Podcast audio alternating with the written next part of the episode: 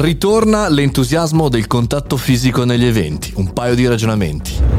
Buongiorno e bentornati al caffettino, buon venerdì, sono Mario Moroni e questo è il caffettino podcast. Attenzione, questa settimana, come sapete, sono in giro, in tour per festeggiare, o meglio, registrare il documentario per festeggiare, poi ad aprire la puntata numero 1000 e sto andando da 10 ascoltatori, quindi attenzione che probabilmente ti busserò alla porta. Se però i miei calcoli sono esatti, questa mattina dovrei essere a Bologna, per poi spostarmi a Modena, poi spostarmi a Rimini, insomma, fare un bel bel giro, non mi fermo mica.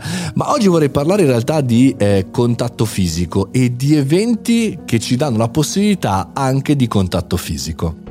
Settimana scorsa ero a Roma per un evento di Sky Comunicazione, l'evento era Franchising Meet, un incontro tra persone che vogliono aprire e persone che hanno un brand del mondo del franchising, per incontrarli.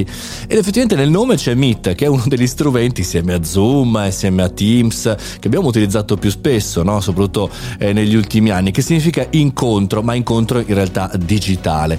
Malgrado io ami il digital public speaking e ne sia promotore su Learn, per esempio, Devo dire che tutte le volte che vedo delle persone parlare fisicamente, che le, le vedo spendere il loro tempo prezioso, le vedo ascoltare, le vedo eh, sbottonarsi e quindi ragionare magari su altre cose, su una battuta che non faresti mai chiaramente in, in meet, in call, devo dire che un po' mi emoziono, un po' perché non c'ero più abituato, ormai distrutto l'agenda di meet uno dopo l'altro, un quarto d'ora dopo l'altro, mezz'ora dopo l'altra, con delle pause per potermi muovere dalla sedia naturalmente, che quando vedo o comincio a rivedere, ritorno a vedere la possibilità di vedersi dal vivo fisicamente, vedo un incontro, un incontro commerciale, un incontro business che eh, fino a qualche anno fa sarebbe stato normale, oggi mi sembra eccezionale e, vedo come le persone perdono tempo, ma perdono tempo nella maniera giusta, no? Cioè magari stanno parlando con te e in realtà su Mito, nel digitale, giustamente eh, lo, lo lascerebbero in agenda, però fisicamente lo vogliono far durare di più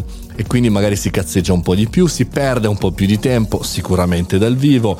In realtà si possono stringere anche delle relazioni. Chiaro, bisogna essere ugualmente organizzati perché altrimenti si rischia di perdere tutta la giornata, fisicamente intendo.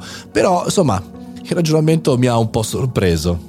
E quindi ho deciso di fare questa cosa, inserire nella mia agenda, oltre che gli incontri, gli slot aperti per il pubblico eh, fuori, no? se andate sul mio sito mariomoroni.it potete prenotare un quarto d'ora con me, chiaramente insieme alla mia agenda non sarà facile trovare un buco, ma lo troveremo.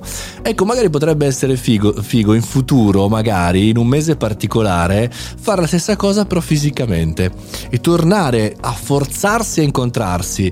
Eh, magari potremmo farlo in un giorno giorno e decidiamo a caso. Chiaramente la priorità ce l'hanno le persone che sono iscritte alla community con eh, l'abbonamento del livello Patreon, però al di là di questo sarebbe figo dire quel giorno mi incontri, prenota lo slot ci vediamo però fisicamente.